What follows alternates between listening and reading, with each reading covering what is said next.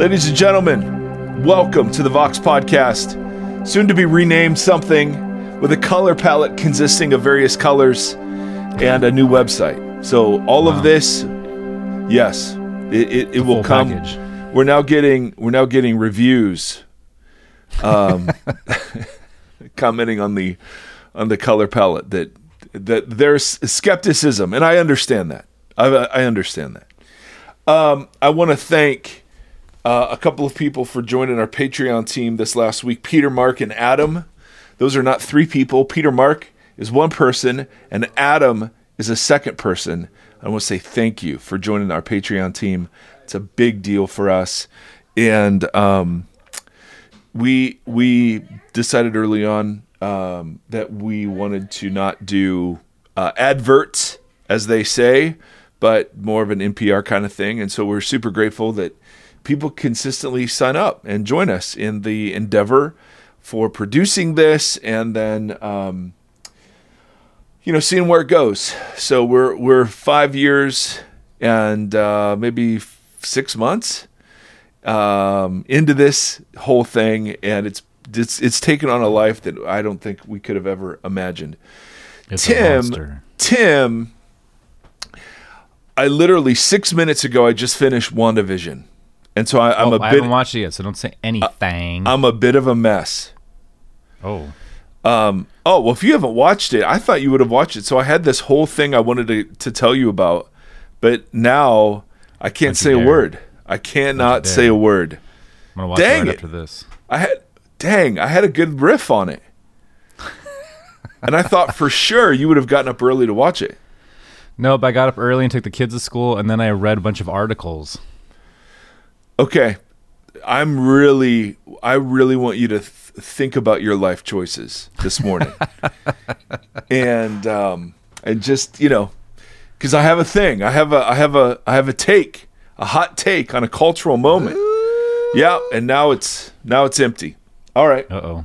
Well, speaking of hot takes on cultural moments, Timothy, It's a good segue. you've you you've got a, a bee up your bonnet. What? Evidently, there are some ding dongs claiming the name of Jesus out there in the world, Ooh. and um, and, and you're you're a bit unsure of their motivations. You wanna you wanna comment on the Tim's troubled things times. Tim's troubled times, ladies and gentlemen. Let's Tim's Trouble Times. let's hear it. Tell us what's on Tim's troubled heart. No, I we- well, I mean, it was a busy week in the uh, in the uh, Christian evangelical American market. We had the CPAC. What was that? The Conservative, Conservative think tank? Action Committee or conference? Who knows? Yeah, I don't know Yeah. something. It's yeah, it's but, it's the yearly confab of conservatives, and the big question was, okay, is what? How's Trump going to be positioned in this thing? Right. That was the big. Uh, that was supposed to be the big revelation. Was if the Republican Party was going to decisively say, "Hey, we are no longer subscribing to the chaos of the last four years. We're going to try to get back to where we were," uh, or what we found was that they are embracing that ding dong. Wow. No, no. Full- Tim here is force. speaking. Tim here is speaking. We have listeners who are fans of President Trump. We have listeners Oh. who are Republicans What? and who are not fans of President Trump, but are, are, fan, are fans of Republican policies. We have also all sorts of listeners. So Tim here is exercising his right of ding dong to nominate um, uh, El Presidente for uh, that name. So, uh, so not only was there, it, it seemed. I mean, did you watch it? Did I read? Did you text me that you watched it? I, well, I watched like a- afterwards. I watched a bunch of the speeches or clips and whatnot. Okay, all right, and uh, give us the overall vibe, Timothy. Well, I think the best example of the overall vibe uh, was that there was like a literal golden calf. Yeah, you mean his calf into muscles? the hallowed halls? his calf muscles because he was in flip flops. Yeah, he was wearing there. It was a gold uh, statue. Gold statue of Trump the uh, the irony of the whole thing is just too thick. Oh, And I think I read that the statue itself was even imported from Mexico. So it's like, oh, perfect. So Mexico, Mexico irony. paid for it, perhaps. so maybe, maybe I don't know. Maybe that's Maybe it's true. all been tied together. So yeah, there was no shortage of memes from the moment they were wheeling this sucker down, this gold-plated President Trump. and so even even if you're a fan, come on, man, you gotta admit that's just so crazy. Could you imagine? Uh, what Fox News would have done with somebody done that with Obama? I mean, give me a break. Obama. Oh yeah, Gold mean, they lost their minds when be Obama gold. wore It'd, his, it'd be uh, Gold Obama. When he wore his tan suit. That was as close to News gold as he got. That's his, that's. And then, and then, did they not? I, I'd read somewhere, but Tim, I, you would know better.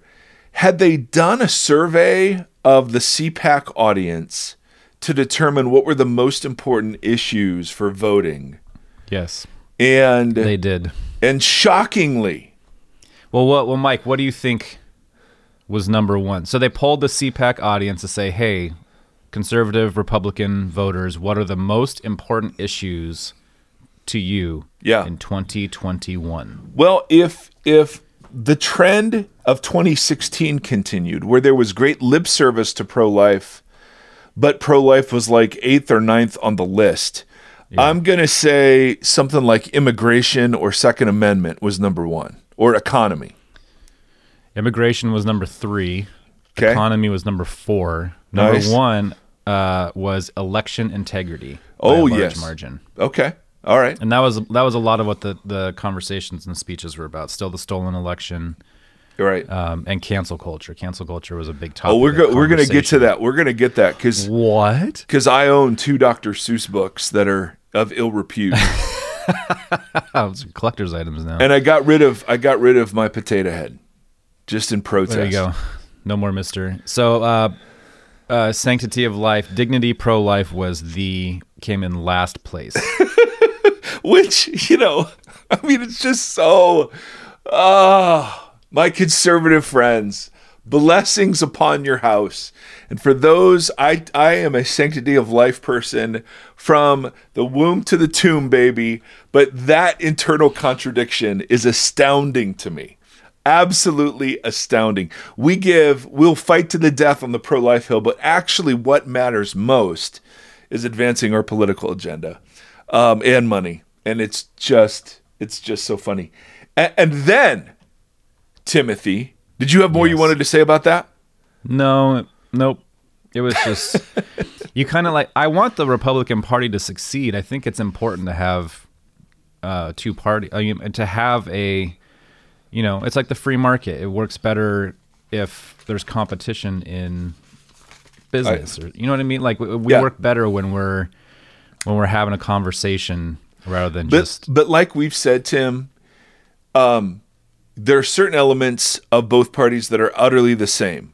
We've talked about this in the Sermon on the Mount series, right? It's just two sides of the same political philosophy about the relationship between government and its citizens and individual liberties and where you draw those lines. So in one sense, okay, um, the, there there's a bothness to them that is inescapable. Uh, in another sense, um, they are radically different views of how to treat people who are other. I mean, who who where do our best interests lie with ourselves or the other? Um, so, man, it's uh, you know, I, I think I, I've been secretly hoping for years since Ross Perot, uh, dated reference, ran as a third party candidate that they would actually be Dana a, Carvey. Dana Carvey played him on SNL. That there would be some, you know, re- release of the stranglehold of the two-party system, and and perhaps perhaps this might achieve it because the official Republican Party doesn't give any indication of of wanting to learn from, exercise humility over, um, or learn graciousness uh, towards what what happened the last four years at all, and instead we're now just doing the same, you know, the same the same dance in a different direction. Well, speaking of Tim and articles and cancel culture, I um, I loved the article that you sent this week about the front man from Stryper. And yeah, for those of you who are of a certain age, Stryper was my it was my permitted heavy rock listen in the catalog of Christian so- Christian bands you were allowed to listen to. But he, they were even sketchy because they uh, they wore yellow and black, and they rocked, and they sang songs like "To Hell with the Devil." Yeah, they were they were edgy for the For they were the- edgy even for the the Christian kids. yeah. So so Stryper, awesome, awesome. Actually, there were there were a couple of songs I really liked. I mean, they they were like they they kicked. It it taught me uh, about rock and roll before because I was in my Duran Duran phase, and then all of a sudden they were you know they were blistering. But all that is to say, um, he the front man Michael Sweet, I believe is his name, was worried that uh, the Bible's going to be canceled. They they one of the hallmarks of their concerts is they throw Bibles at people. Yeah. Uh, how they say it is they toss Bibles into the crowd. Um, what probably happens is that the Bibles are just landing on unsuspecting citizens. Um, but anyway, so because of that, that he is worried. That's quite an image. He is worried about the Bible being canceled. I and I just saw the headline and I, I chuckled to myself and I said, Self, it seems so paradoxical that whenever the church uh, gets made the state religion, it dies. But wherever the church is officially disavowed by the state, it flourishes. Yeah. And it's kind of like if that's our greatest fear, that people will all of a sudden find our Bible offensive and insist that we not read it. I couldn't think of a better thing that could happen um, because the, the the literally the way you kill the church is wed it with the state, and the way you make the church flourish is to to make the state opposed to the church, and um, and obviously, I'm not a fan of what happens to persecuted people, the imprisonments, the beatings, the deaths, the martyrdoms. I mean, all of that is horrific. But if you're looking at the health of the church, it's just interesting to me that um, the Bible, people have been trying to cancel the Bible for a very long time. Yeah. And it only makes it spread. And so that's where I'm like, ah, and and this whole idea of cancel culture, I, I just I find so funny because for, first of all, I don't. I mean, Tim, you know this. Christians invented this. Christians, along with the moral majority, we invented a culture war over the fabric of this country. One of the tools in our culture war arsenal is the boycott and the protest and um and so you know i was told to boycott uh disney early on um procter and gamble uh, because they had some sort of imagery on their on their on their something. Um, I was told to boycott uh, Target recently. I was told to boycott. Um, there was, I mean, it, was- it's like this long list of big companies, or, or like, oh, when when somebody leaves the faith, like Amy Grant with secular, and so she was, she was. I mean, come on. So this is this is a, a weapon of the church being wielded by culture against it, and we're complaining. Yeah. The church is the one that framed uh, the relationship between the church and the state as one of culture war. That our job was to take these centers of gravity and influence and to turn them Christian so that downstream from things like education and entertainment and medicine, uh, people would be sort of indoctrinated into Christianity, even culturally. Like there's this battle we got to fight for the soul of our nation. Um, and you didn't you you sent me an article about something like this, correct? Oh yeah, did you read this? This so this was this was David French. This is pretty. This is what was the date on this? February twenty eighth. So this is really recent. So he wrote an article on um, The title of the article is How a Rising Religious Movement Rationalizes the Christian Grasp for Power. And then the subtitle is On the Dangers of the Seven Mountain Mandate. Ooh. And I I'm kept look- seeing that Seven Mountain thing. I, I th- probably most, I don't know if most people, is it that widely? Well, even he says in the beginning of the article, like, you may not be familiar with the name, but you're Right. familiar with the effects. Yeah. Yeah, so so the origin of the mandate, he says, rests with an alleged divine revelation shared by Bill Bright, who founded Campus Crusade or Cru, Yeah. Loren Cunningham, founder of Youth with a Mission or YWAM, Yep. and Francis Schaeffer, who was a big deal when I was in college as kind of like a, um, a radical apologist and philosopher Yeah. and um, and there, I'm, I'm just literally reading from the article. Um, th- there are seven key cultural and religious institutions that should be influenced and transformed by Christian believers to create godly change in America. Yeah. The key to transforming the nation rests with the family, the church, education, media, arts, the economy, and the government with the truth of the gospel. so everything.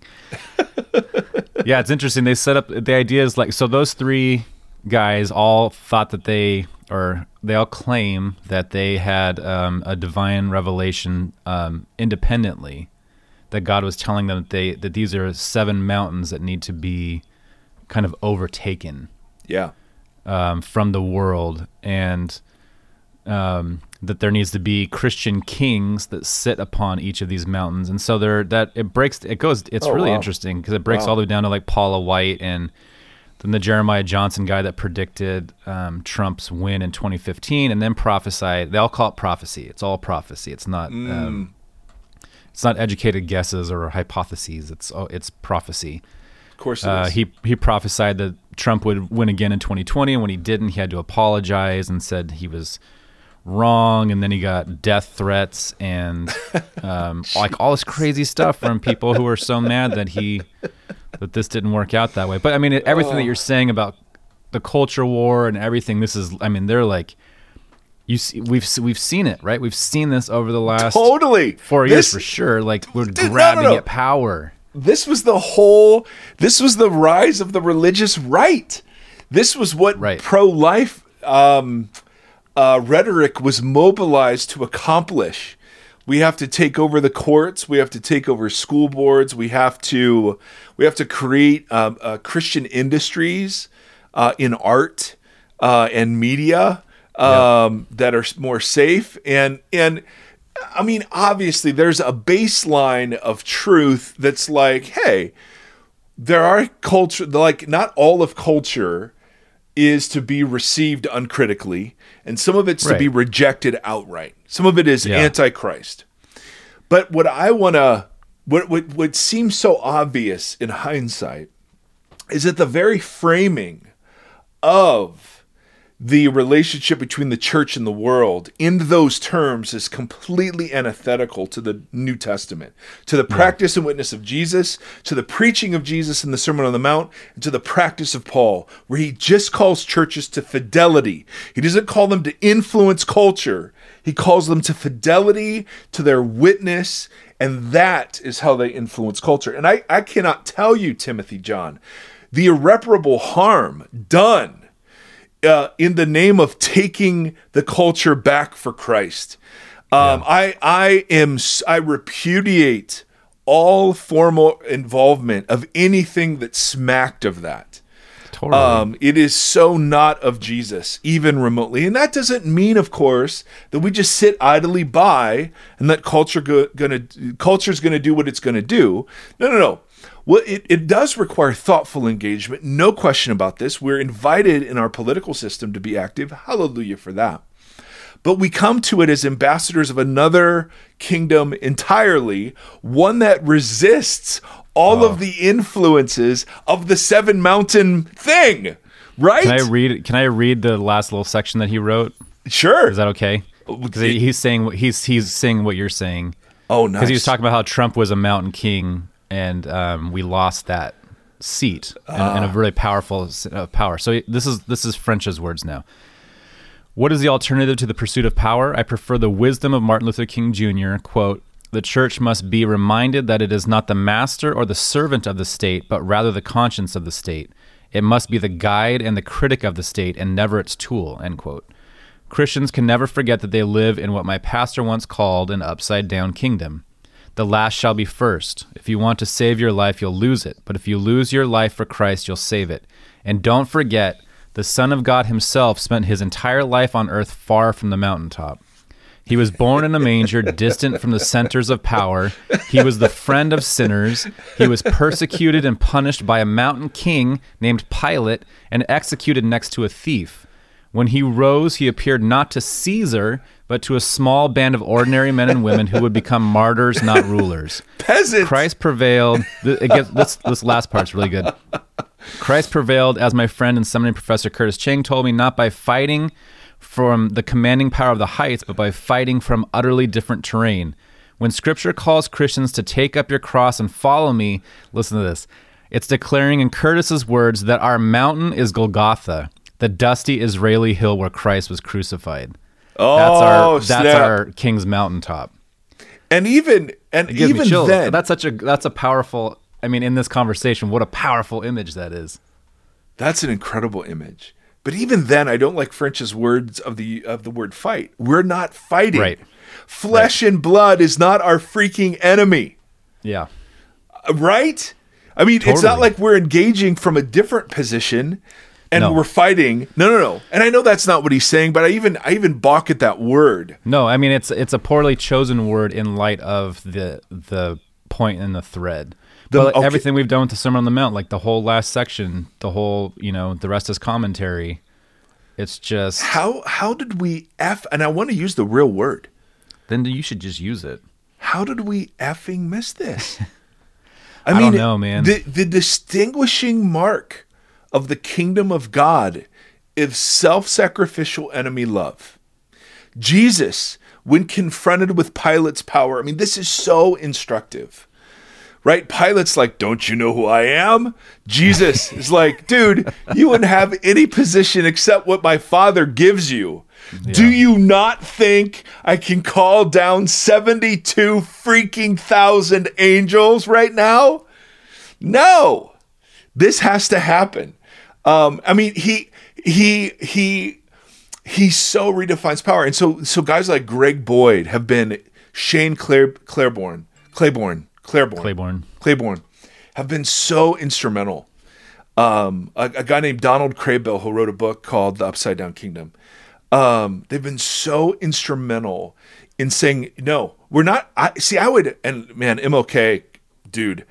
But I don't even know if we're the conscious of the state, conscience of the state. Like I don't even like that language. Yeah. We're something. We are a counter state. We are a counter narrative. We are. We are what it looks like when God's will is done on earth as it is in heaven, and it's completely upside down. It's to be an embodied indictment of the way the world runs. So I don't so yes, in our political system, and this is why Christian nationalism is so attractive, in our system we get a voice. And so it's hmm. very easy to say, oh yeah, that voice is prophetic, and that's us crying out in the wilderness and to Christianize the whole thing. But what Jesus is inviting to in the imagination of Paul, and I use that language straight from Gombis, right, isn't a revitalized state. That's not the goal of freaking Jesus following. the goal of Jesus following is a revitalized church. Yeah. That's it. There's no effing mandate ever to reform the state. I mean, how in the freaking world? And I, I'm, I'm a part, Dad Gummit. Um, and I just, I stand completely and utterly against it. And am now committing the rest of my life to oppose that entire way of looking at Jesus following and its relationship to the culture. Yeah, I am it was the whole Sermon on the. Mount, and I think you Yep. said halfway through the Sermon on the Mount as Jesus was flipping all of that upside down. Yeah. What, what I don't remember what context you said it in, but you we were talking and you said that you know why would if Jesus was willing to do that then, you know why would he not be willing to do that now? Like he tore down his Yes. father's structure, Yes. why not now? Oh, he is. He absolutely, utterly is. All of this stuff coming to light, all the corruption, all the shallowness. I mean, do you why? Do you know why the Southern Baptist Convention is uh, getting devoured by debates about CRT? Um, uh, it, it's and and right. What's CRT stand for? Critical race theory. Yes, thank you. It escaped my mind for a second. It's because the church has never done the hard work of repentance. Yeah. So God, I mean, literally, there there are other system systemic forces that are prophetic being raised up outside the church to call it to account Yeah. because it has lost its saltiness in the words of Jesus. It is good for nothing except to be thrown away and trampled upon. Yeah. And so we're seeing we're seeing what it looks like to be trampled upon, right? Uh, Just time after time, example after an example, and and um, and those are the ones that get the publicity. And I understand that there are millions of people who are building colonies of the kingdom all around us, right?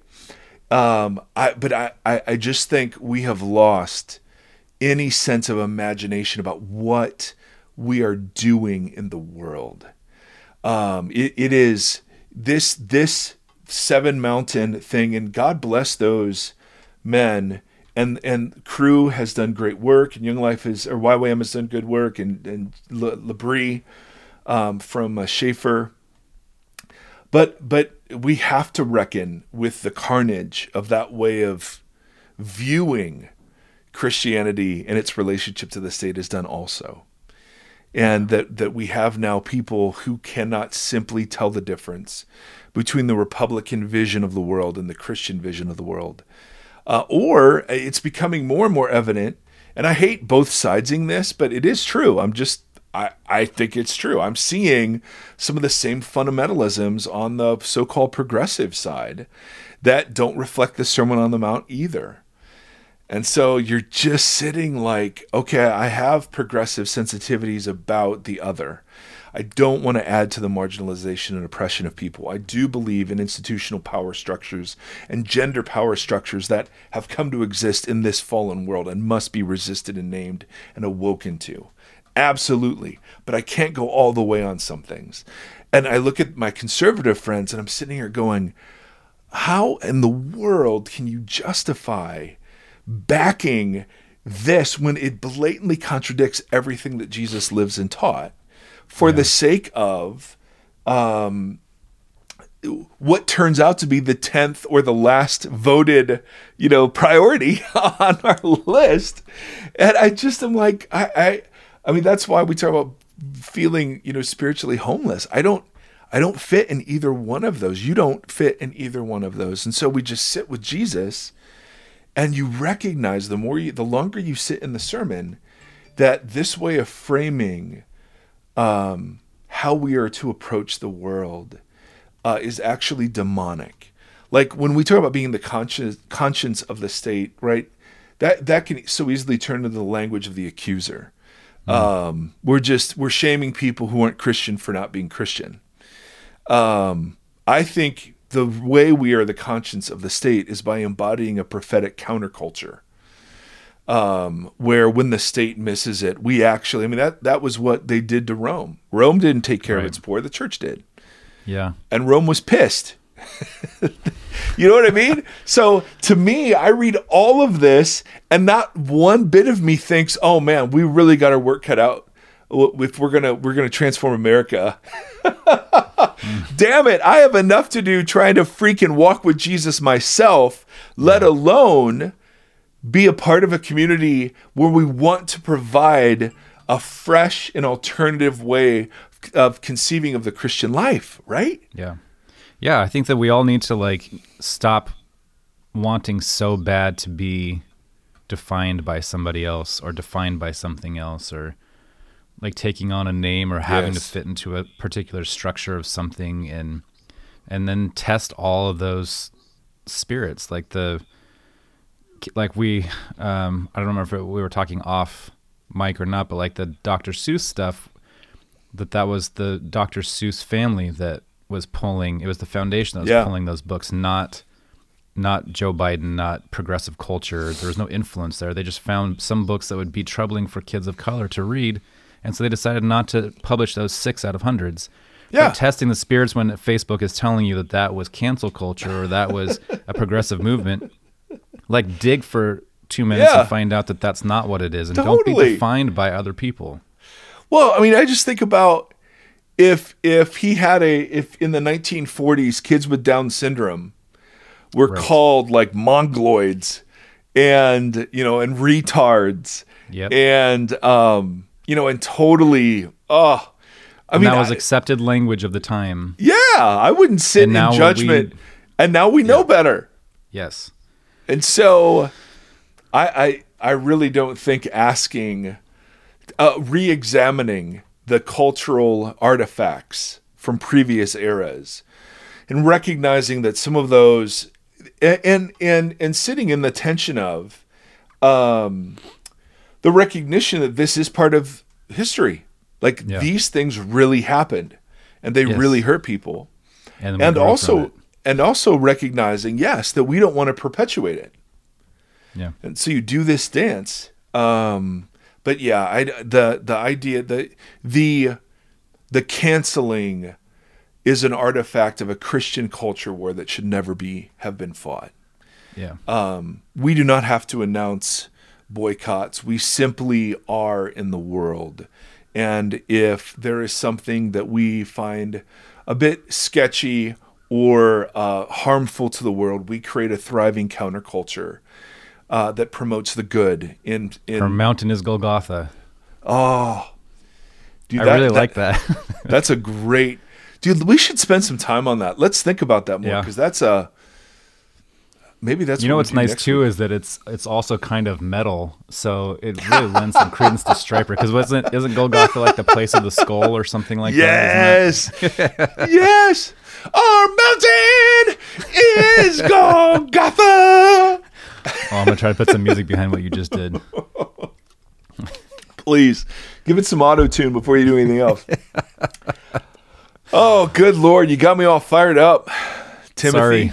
There's always so much happening in the world. Damn, But man, as we're doing the Sermon on the Mount, I just can't like. The rest is commentary. I just I can't get that out of my head, and I can't get this like love your neighbor. And all of these culture wars are not that. I can't tell you, Tim, how transforming this has been for me. Oh, like, me too. I, I literally just sit and go, well, maybe we should do it again. because, I mean, the rest is commentary, Yeah. right? I mean, that's a vision for your whole life right there. It's a real Dr. ends. Seuss vision, actually, like standing on one foot. It seems Yes. like a Dr. Seuss book on all on its own. yes. Yes. I will become a convert if you describe the Torah while I stand on one foot. Okay. All right. What you hate, do not do to your neighbor. Okay. Right? Or in Jesus' words, love your neighbor as yourself. Bam. Yeah, it, it's oh it's so good. Man, this stuff makes me so happy. And makes me so infuriated. So let's do a little sermon on the mount, Timothy John. Let's- now that now it. that you got the blood flowing, my mind racing. We have one of the apostles today uh, reading from the book of Matthew. We have a guy named John. So all he he emailed us, and he simply and, and he, he signed his email. Uh, I am the disciple who Jesus loves. There you go. Um, and so we found out his name was John, and was offering to read this. And so who knows? Maybe stranger things have happened. Maybe. Um, so the voice of an angel, John, is going to read our text today from Matthew seven.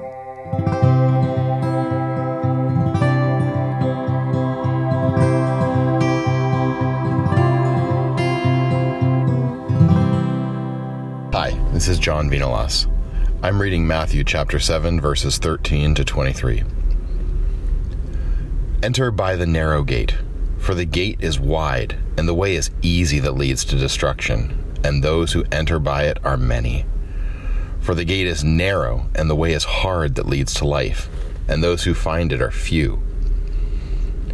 Beware of false prophets who come to you in sheep's clothing, but inwardly are ravenous wolves. You will recognize them by their fruits. Are grapes gathered from thorn bushes, or figs from thistles? So every healthy tree bears good fruit, but the diseased tree bears bad fruit.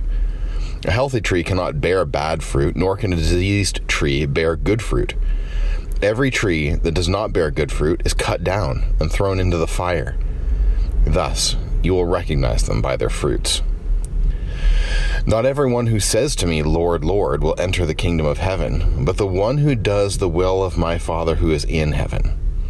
On that day, many will say to me, Lord, Lord, did we not prophesy in your name, and cast out demons in your name, and do many mighty works in your name? And then I'll declare to them, I never knew you. Depart from me, you workers of lawlessness.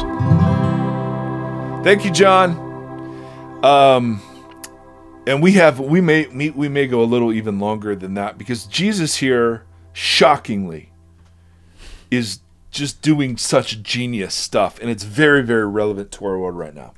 So let's let's take each of these sections sort of individually, and they build on each other. So enter through the narrow gate, and narrow is interesting. So uh, obvious, I, I've been to Israel, I've been to Jerusalem, and there are a whole bunch of different ways to get in the city. I've never been there. Can we do a Vox uh, yeah, field oh, trip? dude. We, should, do a Vox trip like that where we podcast while we're there, like in the different section, like different places. That's genius. That's genius. The problem is they're it's expensive. Yeah, But what's that's why I've what's, never been. yeah, yeah, exactly. Um, so I was there, and there are these big these big gates. Obviously, the East Gate uh, is one of those that are that are meant for large groups.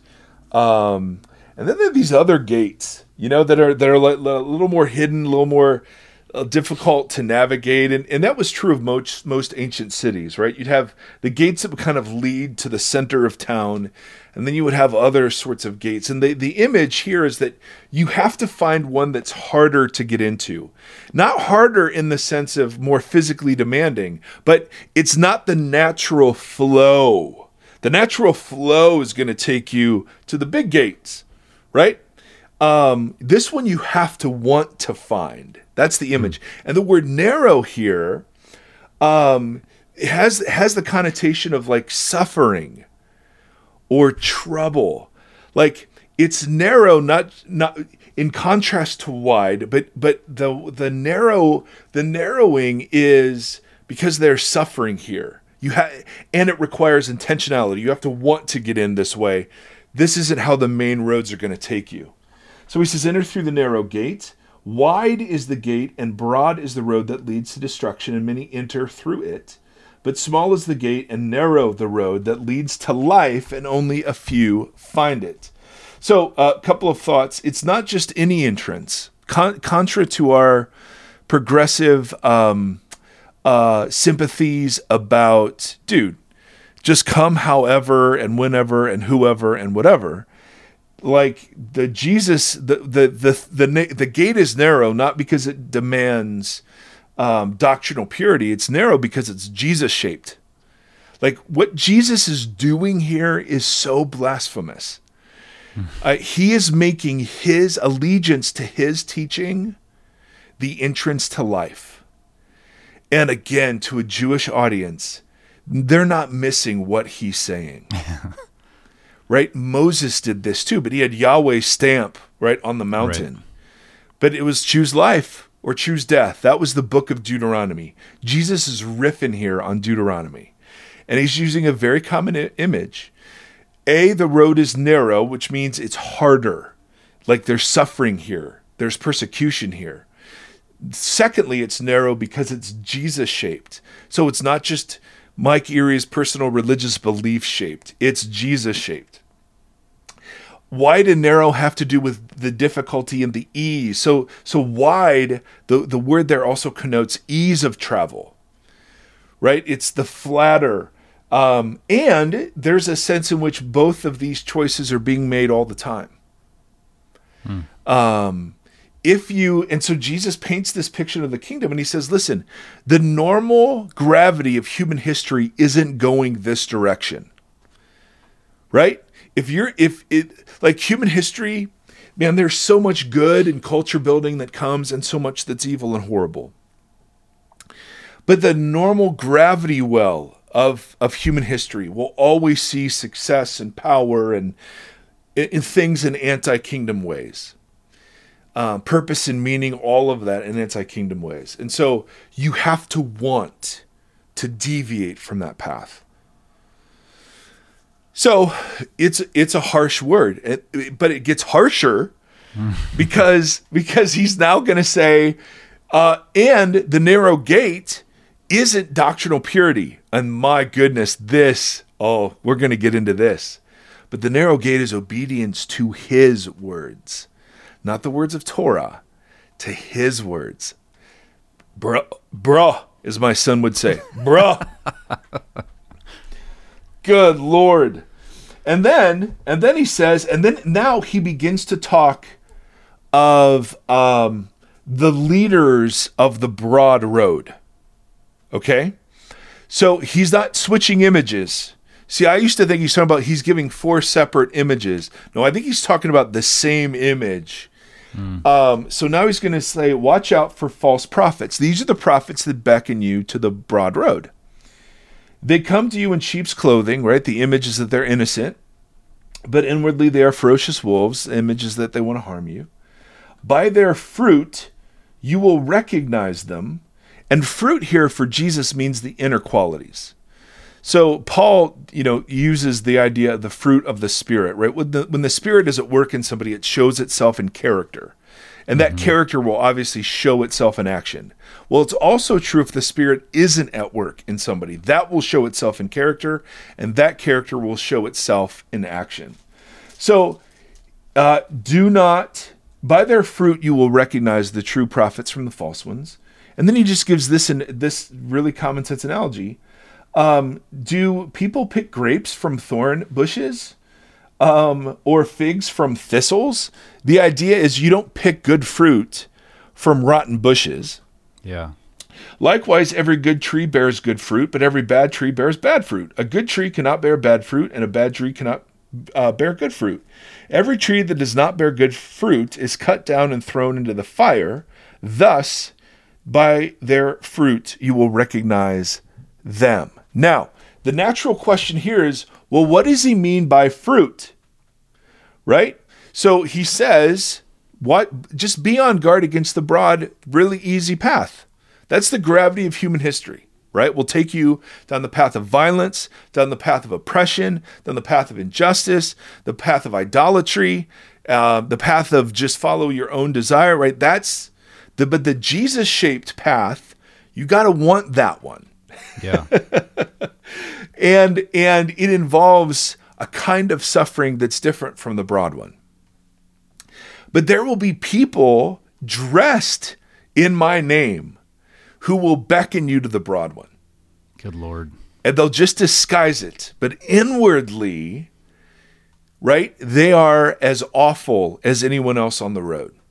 And the way you'll know is by their actions that there will always be a difference between their insides and their outsides and so he uses the, an agricultural example of course if i take if i take a pear tree and tie apples to it does that make it an apple tree No. no, it does not, Timothy. It's still a pear tree, right?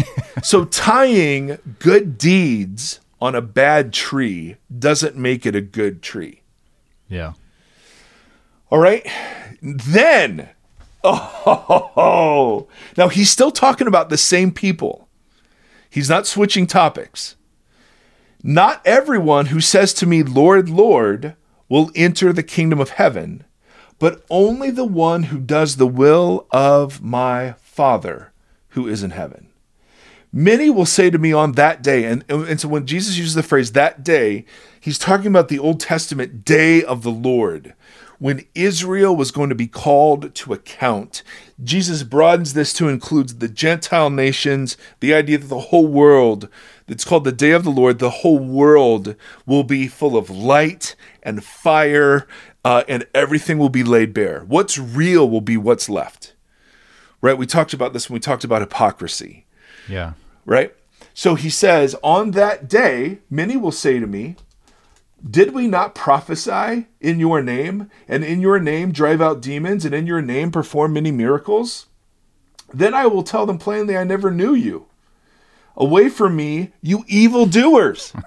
now, dude, this is one of the scariest, most sobering passages for me as somebody who um, w- wants to help lead the church, Right.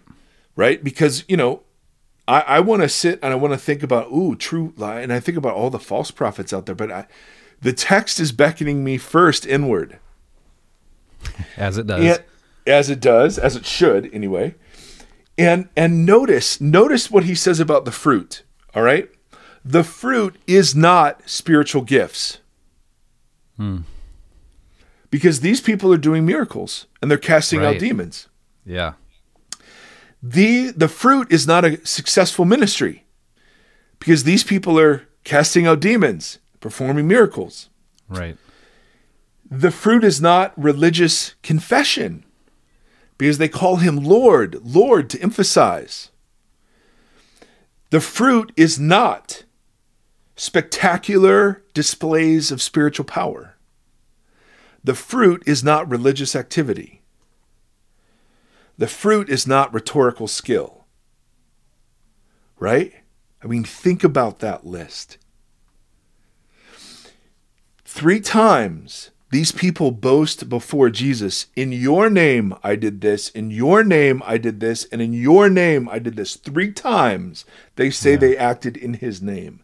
And his response is a repudiation formula in the ancient world I never knew you. You were never truly my disciple. Good Lord.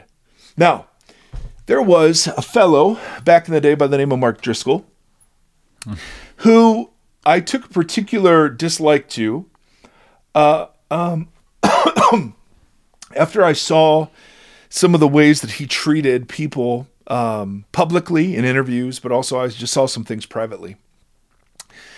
And um, he had gone on an interview and was being interviewed by a British um, uh, podcast host whose wife was a pastor. And once uh, uh, our brother Driscoll found this out, he began to ask about, well, how big his church was if a woman's leading it. And because for him, like, only dudes can do that.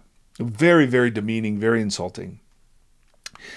And so I, I because it was a public and it was making the rounds on the interwebs, I commented it, on it and just simply said, you know, to me this this is totally unacceptable, no matter what you feel about the issue.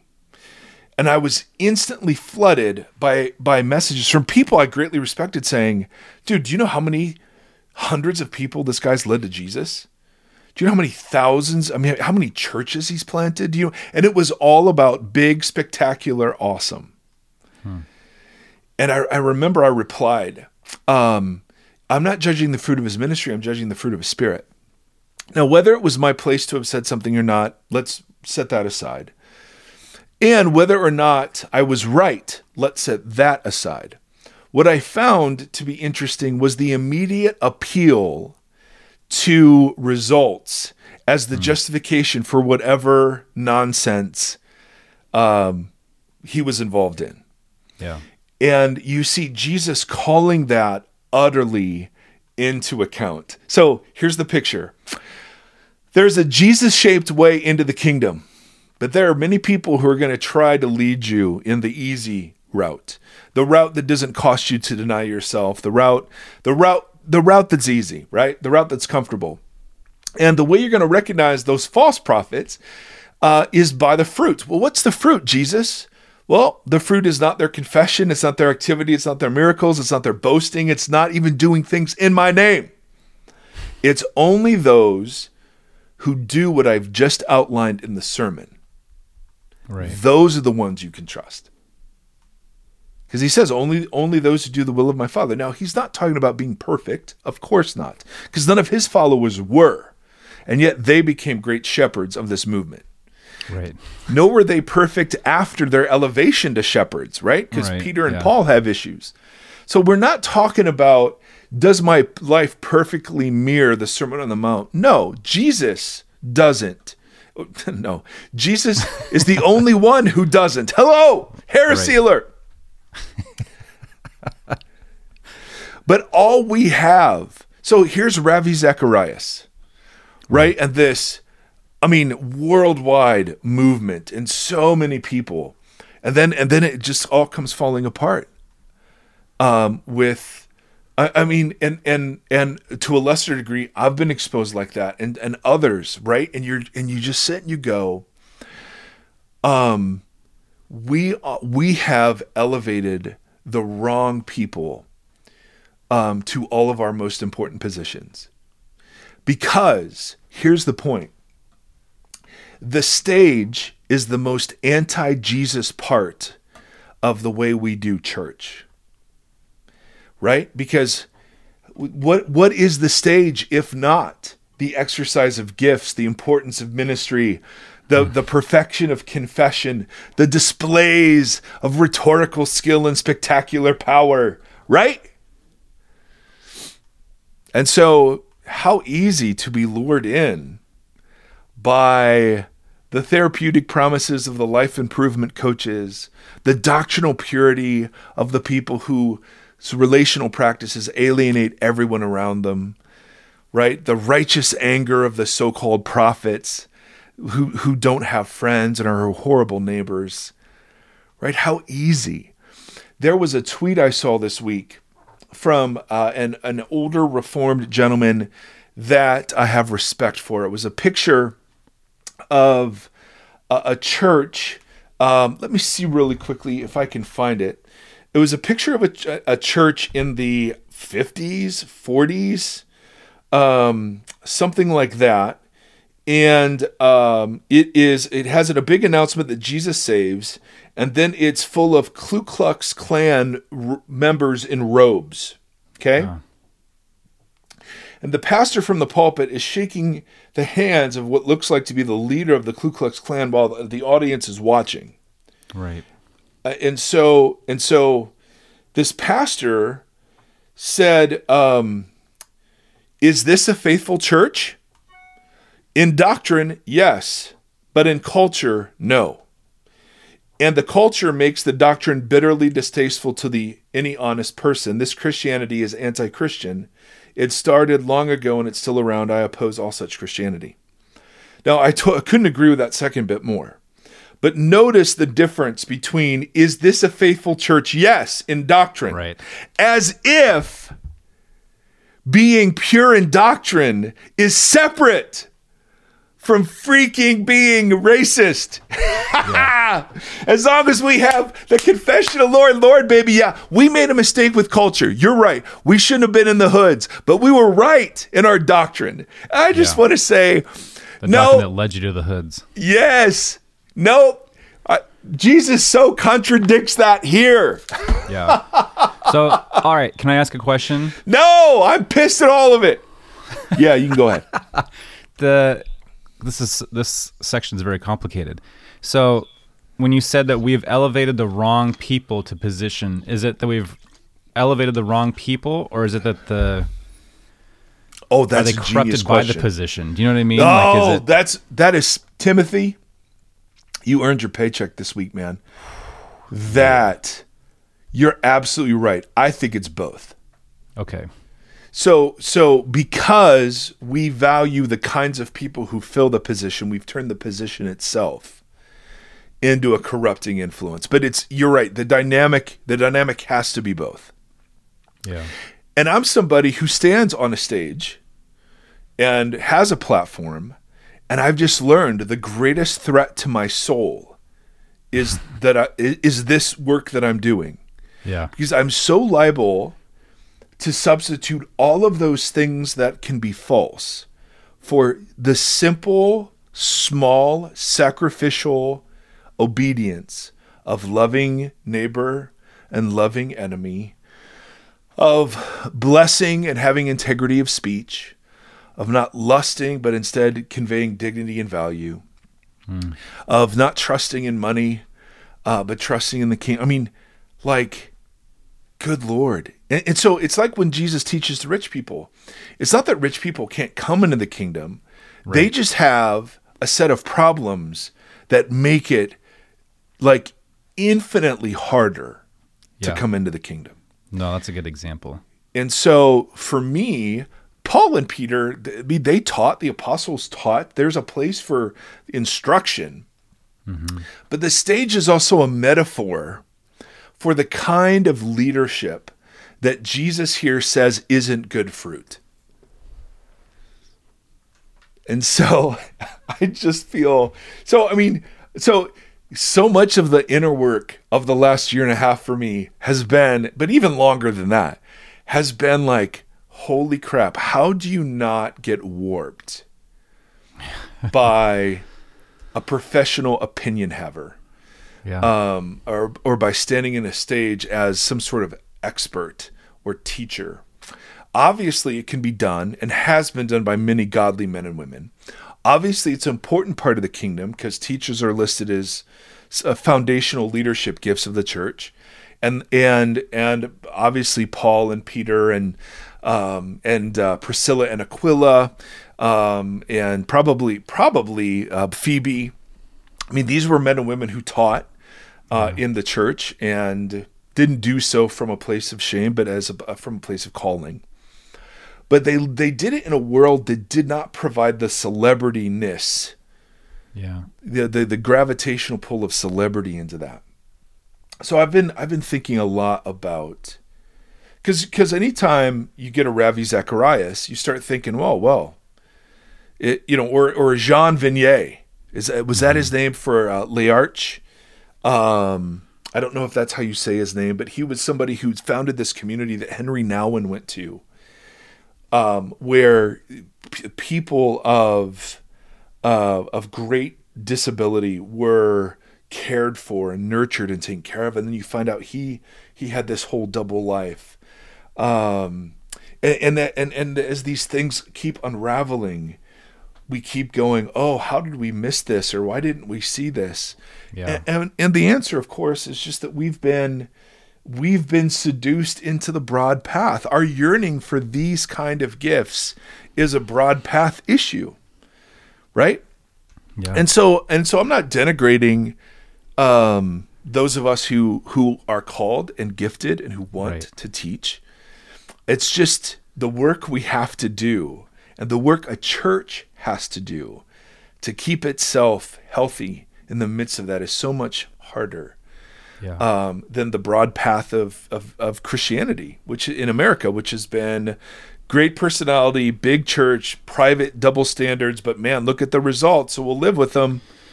Yeah, I mean, so much of that, the broad road, the way that you talked about it, uh, is so self-centered and self-serving, right? Most of it is like, That's and what we've being spent a wolf lot is. of, yes. and we've spent so much time, um, you know, or you have over the last year talking about the difference between, um, like the performance nature of being on the stage and um, the marry or the divorcing of your public and private self, and because that's like that's what it does, right? This whole thing segregates the way our model segregates within the church. With and I don't mean racially, although we've seen some of that as well, but I'm talking about just with like hierarchies. There's segregation, and these Yeah. pastors have been have had like so many of them have these double lives because of the lack of community. It's just it's so counter to everything we've been doing in the Sermon on the Mount. It's like you're pushed out of community, and because of that, that performance and that stature has built double stand or double identities. That's right. That's right. And we, when Jesus is just like, this is about living with people, living amongst people, being in each other's lives,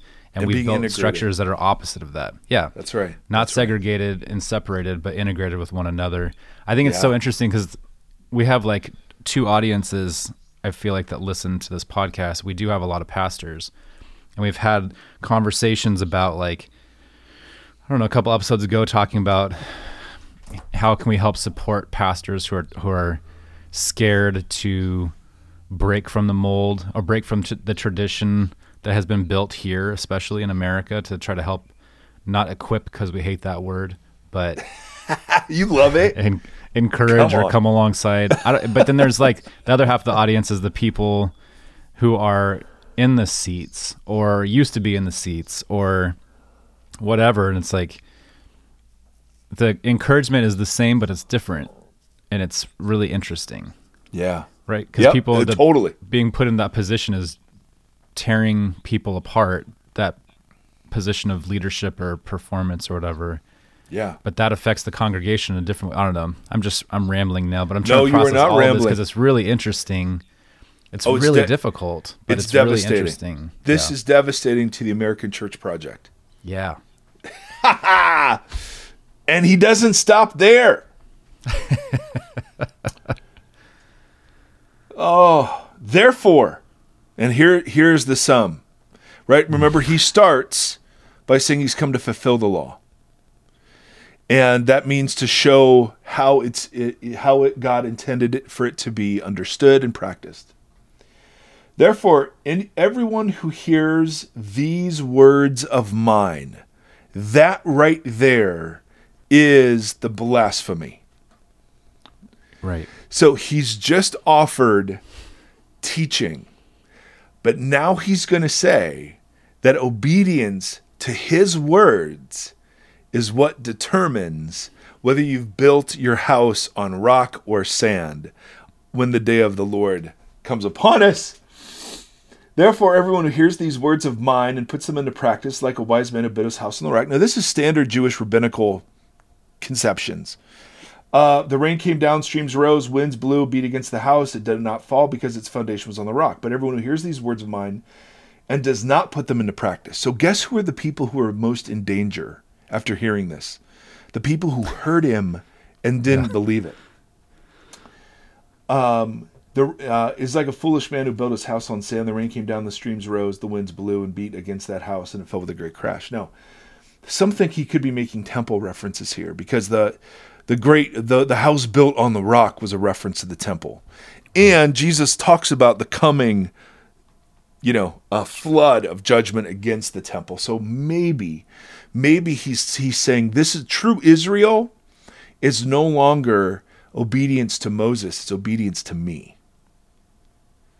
He, I mean, dang. um. So, and he and and John the Baptist previews this by saying, just because you're children of Abraham, don't think you're immune from the coming judgment. Hmm. God can raise rocks to be children of Abraham. Right? He doesn't need you. And so so he's not talking about two different building locations. He's talking about two ways of laying a foundation to life. One that listens and practices and one that listens and doesn't. So, I mean, it's just ridiculous. And then it's no wonder that the reaction of the crowds is super important here. When Jesus had finished saying these things, all right, now that sentence is really important because that sentence or a version of it is used five times to, uh, by Matthew to indicate the end of a big block of teaching. So, so you get later, like when after Jesus had finished these parables, or after Jesus had finished talking to the disciples, he does that five times. Now, why five? What to the Jewish mind, what does five mean? Pentateuch, the five books of Moses. Who is Jesus? Jesus went up on a mount. He offered words. He says, "Choose life or choose death." Right? And then and then he compares himself to the rock. I mean, come on. So this is Matthew's way of telling us this is a new Moses, a new Exodus, delivering us from a, a new Pharaoh into a new promised land. That's what he's doing, and it's utterly brilliant. Now, this leads to all sorts of wonderful implications. The first is um, the invitation of Jesus isn't salvation, the invitation of Jesus is following. That mm. leads to life, but it's not life that's the goal, it's the following that's the goal. The life is the byproduct of the following. So so when you hear this, and I and I I love my Lutheran and Reformed brothers and sisters who say, yeah, this the whole sermon is just based on telling us we can't do it by ourselves. This reminds us how much we need Jesus. And I'm like, no, that's not what Jesus himself said it was for. Hmm. Jesus himself said we're to actually do this. That this is a way of life that uh, and and Moses says the same thing to Israel in Deuteronomy. He's like, this isn't too high for you. This isn't up in the clouds somewhere. Right? Meaning it's right here. You can do this. Yeah. Jesus almost has that same vibe with, dude, this is close. This is close. I mean, and and and when Jesus finished saying these things, the crowds were amazed at his teaching because he taught as one who had authority and not as other teachers. Now you see, you see why they thought, "Who this is different," because no other rabbi is going to say, "Hey, my words." If you live on these words of mine, right? The floods will come and you'll be fine. What the what from my understanding, teachers of the law back in those days would quote from other teachers of the law. The way you would Yeah. talk about a passage is that Rabbi so and so said this and Rabbi thus and so said this and and you would kind of move. Jesus isn't saying this. Jesus is saying, "Well, you've heard it said, but I tell you." Right? And these words of mine you must put into practice. I mean, it's like, uh, hello? And to Jews, religious Jews had been taught that descendant, being a descendant of Abram, um, circumcised into Israel, and then being obedient to the to to some of the more external stipulations of Torah was enough to be part of the covenant family. This was striking. Yeah. So, on the one hand, this is an invitation to I mean, there not nothing in here is about praying a prayer or going to heaven or avoiding hell. None of our standard formulations of Christianity have anything to do with this. Right? Nothing. the message he preaches is repentance because the kingdom is at hand. So, guess what? You are invited to align yourself with the coming of heaven to earth. That's it. That's the invitation. Uh, and you want to know what heaven on earth looks like? Look at me. Right. And pray. When you pray, God, may I be the kind of person who does on earth what your will is in heaven. Right? I mean, it's Yeah. and and and notice there's nothing in there about changing the state Right. or throwing Bibles at people in the middle of rock concerts. Right. God bless them. Because our mountain is Golgotha. Come on, keep saying it. I love that. Dal- and this is where Dallas Willard comes in with D. Willie. well, yeah, with what does it mean to be a, disciple? That's that's like religious words that we hear that doesn't mean anything. Does that mean small groups? Nope. So so let's just do some 101 stuff. All right? This is I'm channeling D. Willie who totally made this real for me. To be a disciple is to be a student. It means that somebody can do something you can't do but want to. And so um, I wanted to play tennis. So I go to a tennis pro, and that tennis pro apprentices me in a tennis kind of life. So that when I swing, I do to the tennis ball what he or she does to the tennis ball. Correct? And the expectation isn't that I'm sitting there studying tennis theory, but that I am engaging in habits and practices that shape my muscle memory so that when I'm in game situations, I've rehearsed those situations so many times on the mm. practice and the practice court, right? That they become second nature. We even have a word for that. They're second nature. Yep. So we are disciples of people all the time. Hey, I want to cook, so I watch this YouTuber. That's discipleship. Hey, I really want to understand what's going on in me, so I, so I go to a therapist. And so many people who've gone to therapists become therapists, right? I mean, Yeah. to to it, the, to be a disciple is the it's the most basic thing. It's I'm learning to do what someone else can do, but I cannot yet do. Although we've made discipleship Oh. Being a student of Jesus, but being a student of the different um, talking heads who have Yes. purported to speak on behalf of Jesus. or we've made discipleship involvement in the church. So you go to this church class, and then you go to this small group, and then you are on this service team, right? So it's so I mean you can see why none of this has been successful. Yeah. Um, I mean it's all just built on the ethereal. Yeah, it really is. So, and I'm all for discipleship programs, but those have never worked for me. What's worked for me are the um the like AA groups. I was Right. six and a huh? I said right. you know the the groups that there is a ruthless honesty and kindness leads to repentance, not some pre-planned curriculum. Um, authentic friendships have have been transformative. Blah blah blah blah blah. It's community. There's yeah, always. We're broken in community. We're healed in community. End of story. So there's a simplicity to this thing. We're we are learning from, and this is Willard, dude. We're learning from Jesus how to live, how Jesus would live if he were us. So it's possible to be a podcaster in a Jesus-like way, to be a a, a father or mother, a son or daughter, a school worker, a laundry folder, right? All of that is the arena of discipleship. See, I always taught discipleship was the providence of the church. Nope, providence of real life. Mm-hmm. Absolutely. How are we disciples? How is that not just different from trying? Well, a couple of things. Number one, the identities that we are working towards have already been inherited. They've already been given to us. So we're not working from shame, condemnation, or guilt. We're working as people who have and are part of a new family, and we're working that uh, out uh, that identity from a place of security. But secondly, and this is Willard, dude, Jesus is with us in the in the combination of his spirit, his his words, and his community. So we apprentice ourselves together. We pay attention to his words. We learn like not in some crazy way, but we learn to partner with the spirit. Because the Holy Spirit is just simply the spirit of Jesus universalized, right? Um and so so you we have the elements of discipleship all around us.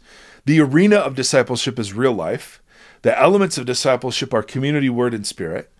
Um, and part of community are formational practices, and part of spirit are spiritual disciplines, um, and and part of word is understanding the Bible rightly and avoiding understanding it wrongly. So belief does matter. Um, but we're with him because he is present where two or three are gathered uh, in the words of the gospels um, and certainly through his spirit as his spirit inspired the apostles and now inspires us as communities does that make sense Yeah. um, and and the narrow way and the fruit he's looking for has nothing to do with your, the doctrinal purity of your beliefs. So it's possible to um, believe purely and not be Christian, and it's possible to not believe purely and be Christian, according to Jesus. There's a doozy. Ay, ay, ay. One more. Uh, okay, two more. Two more He's implications. really and wrapping this whole thing up with some fireworks. Oh my lord. Um for those of our audience who are in vocational church ministry and you have a paycheck attached and a professional obligation to righteousness um and a motivation to righteousness um we are in the most dangerous of all positions and drastic measures must be taken to ensure our health um, I, I wish I had known and believed this sooner. Um, spend gobs of money on therapy and spiritual direction and retreats and help centers and, and your marriage. I mean, fight for those suckers as if that were the most important thing about you. Because as as actually it turns out, it is. Um, there has to be a place where you are ruthlessly honest. You have to have one. You just have to. You have to with not not just with the cool sin but with the dumb embarrassing sin. And, I, by dumb embarrassing sin i mean like um yeah this is what i put into the search bar. Right? Right. i mean it's not like hey you know i struggled last week and really nice and generous. Like no, no, it's got to be it's got to be ruthless. And there's a difference according to my therapist between privacy and secrecy. Secrecy means no one knows and that's death to us in vocational ministry, death to humans. Yeah. But but privacy means the right people know. Right.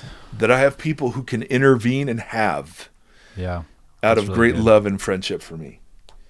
Um, you have to fight for this because professional, vocational, religious church going ministry is the it's antithetical to the the vision of life laid out in the Sermon on the Mount. Because the vision of life is all about quiet and marginal and slow.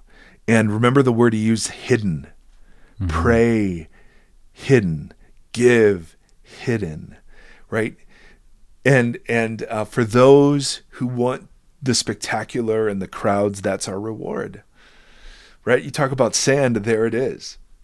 Yeah. and and God listen God is so gracious. He lets all of us go through this.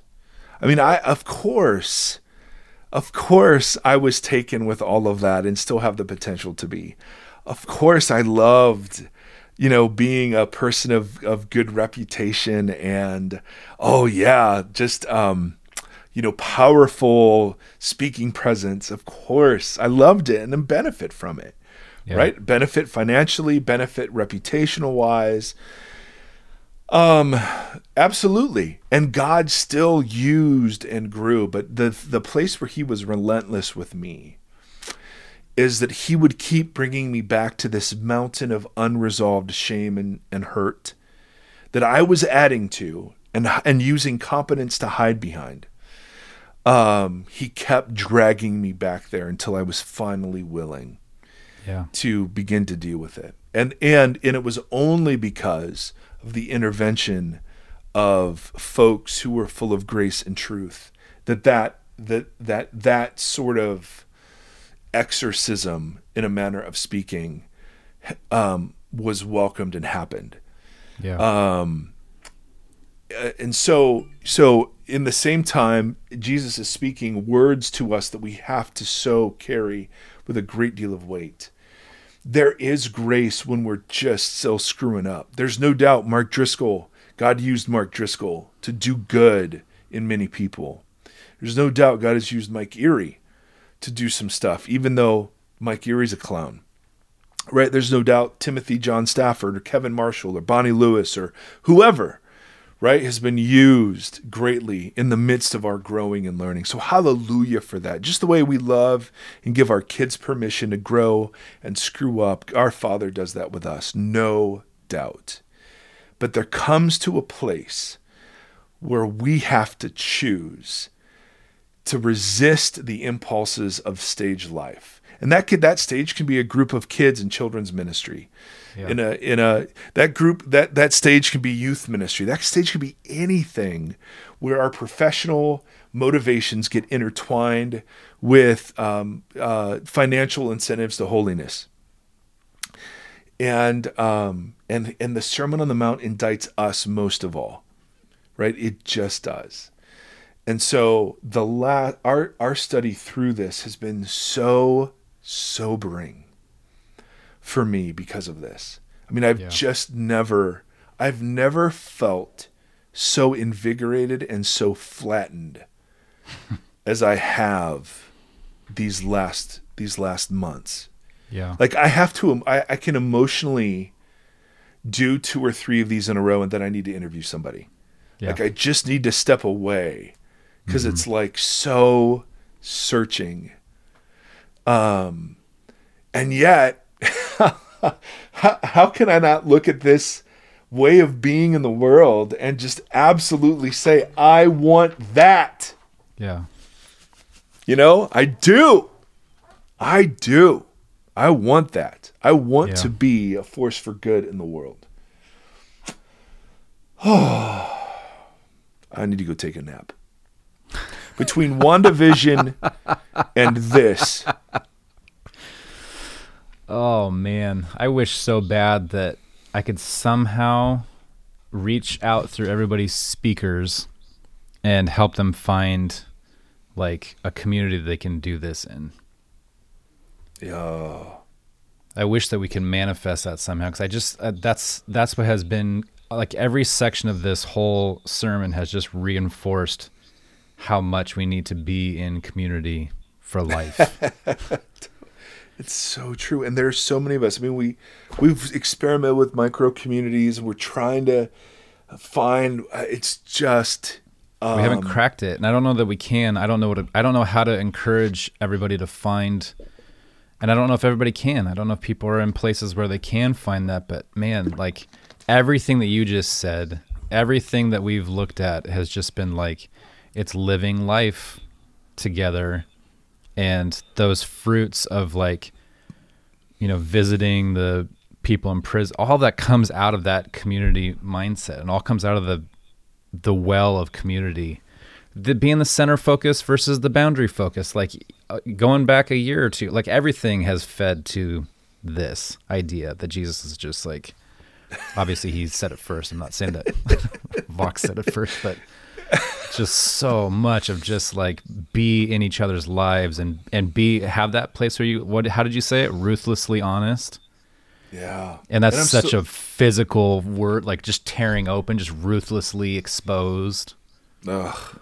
Oh, who would choose it? No one would choose it. That's why that's why it gets forced upon us. And then the only choice is to defend and pretend or to admit and submit. it's just so, some I just- gross mcdonald's version of Oh, community yeah. Y- Yeah. Yeah. Yeah. And and um and and for churches I mean, we only knew what we knew. And what we knew was church growth theory and uh, it's time Um, to change Yeah, well, not just change, but repent. And, Yeah. and that repentance has to look like acknowledging the harm. It has to look like lament. It has to look like public confession.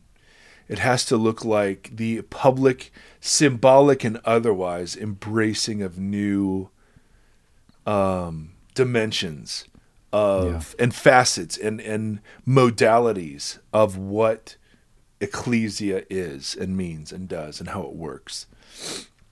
And so I love I love that in the middle of this whole sermon I said yes to being a teaching pastor again. And it's mm. been so interesting for this this this church in Tennessee that that is filled with incredible people for this see it would feel so weird for me to be going through this and not wrestling in a community yeah for it yes absolutely. like like who like okay we have enough enough white podcasters who are middle-aged men. We we've got plenty. Uh, but it was so important and and you and kevin and brenda and bonnie my therapist my spiritual director we were all shouting in unison that one of the most important parts for me and my being healthy was to find a place where i wasn't the centerpiece and i wasn't the head person but where I could do what I love and what I'm gifted at. And um, and so it's the same thing we've been saying the whole time. I have such great hope um, for this thing we call the church. I really do. I really do because I've tasted it. I've tasted it at its best. I've tasted it at its worst. I've led it at its best, and I've led it at its worst. And so, you know, I am I am so unbelievably indicted. I just get a chance to pu- to publicly repudiate things I thought and believed before, and to embrace shifts. And and and of course, my kids and our kids, they'll have to they'll have to deal with the culture we've given them. yeah You know, I mean, that's the ongoing work of every generation. Uh, Yeah. Is to keep is to keep the wine in Jesus's image, the old wine, the inherited faith, and then think and dream and and pray about the new wineskins. How we how we love and serve the culture at large in categories it understands and prophetically needs. Yeah, absolutely. The church that I grew up in has recently imploded, like the actual church that I grew up in. And they're all they're all trying to figure out how to Uh, like how to move forward or whatever. But when I was a kid in that church, that church was completely community focused and community service focused. I don't remember one Bible study or one like Sunday school story. Not one that was taught on a felt board and whatever. That had no impact on my life. Yeah. But the way that the adults loved and lived in each other's lives, and the way that the families lived together, and the way that they served um, mothers in the area and a couple other things, I remember all of that. Right. all of it. Yes, Like, that is yes. what resonated and taught me and, and gave me a, a an under a somewhat of a foundational understanding of what it means to be doing all of this. And that's what I want my kids to see. They all of the fallibility will come with it. All of the brokenness will come with it, but I want them to see us loving each other and living in each other's lives and being ruthlessly honest with and that's okay and that that's healthy. It's healthy to be exposed. It's Yeah. healthy to be uh Yep. um, you know, open with your open with your brokenness and that kind of stuff. That's what I want my children to take with them into their adult lives and to give to their Yeah, children. That's yeah, the lineage that I want to carry. Yes, that's so well said. And we'll close with this, Timothy. Well said, man. You've added so much to this. I love it. The whole series, you've been really thoughtful and great. I'm going to close. with- growing and learning in real time. I'm gonna. I know, but that's what makes it so fun. Is that you speak for? I mean, I hear that from uh, so many of our listeners that you you give voice to things they're thinking and feeling. You know. Um. But let me just say this. Um, about WandaVision, and you'll see where I'm going. All right. oh no. WandaVision, the the arc is the story of the stages of grief from deconstruction to reconstruction. And it is the most profound meditation on suffering uh, and grieving uh, that I've seen, I think, in a long, long time Whoa. All right. and um, and so I was I was watching it with my son, my wife, and just going, "This translates. This is beautiful. Um, it's so good, and it's so it's just what we did. What we just did is that journey. Um, so anyway, I will not say more except if you have Apple TV uh, and have not watched it, it's there are Easter eggs that unless you're a Marvel fan, you will miss. Um, and you, there's there's parts you won't get, and even I, you know, we've watched all the movies, and there were still things we were missing. But, um, dude, I, I just I I'm, I'm impressed. I'm just impressed. I can't wait. Yeah, who knew who knew comic books had something to did. say? Yeah, I yeah, did. I did not. I did. So anyway, uh, friends, good Lord, thank you for making it all the way through this. We really are grateful. Hope there's something good that you can take away from all this. As always, end. Yeah, it's the end of the Sermon on the Mount. That's the end. What the hell are we doing next week? I don't know. That was a that was a marathon. I know I need you to have an epic title for this one. Whew. I want you to start thinking now. It needs to be epic. It needs because this was epic, or at least well- it felt epic, like these words of Jesus. Like it mm-hmm. wasn't. It wasn't just like, and they lived happily ever after. Epic. This was like, I'm gonna find a good Stryper song title to use. oh, soldiers under command, yellow and black attack. There it is. Somewhere in my scattered subconscious are Stryper lyrics. I'm sure. Oh man. Oh well, ladies and gentlemen, in in uh, honor of our of our band Stryper, we will simply close by saying to hell with the devil. Until uh-huh. next time, friends.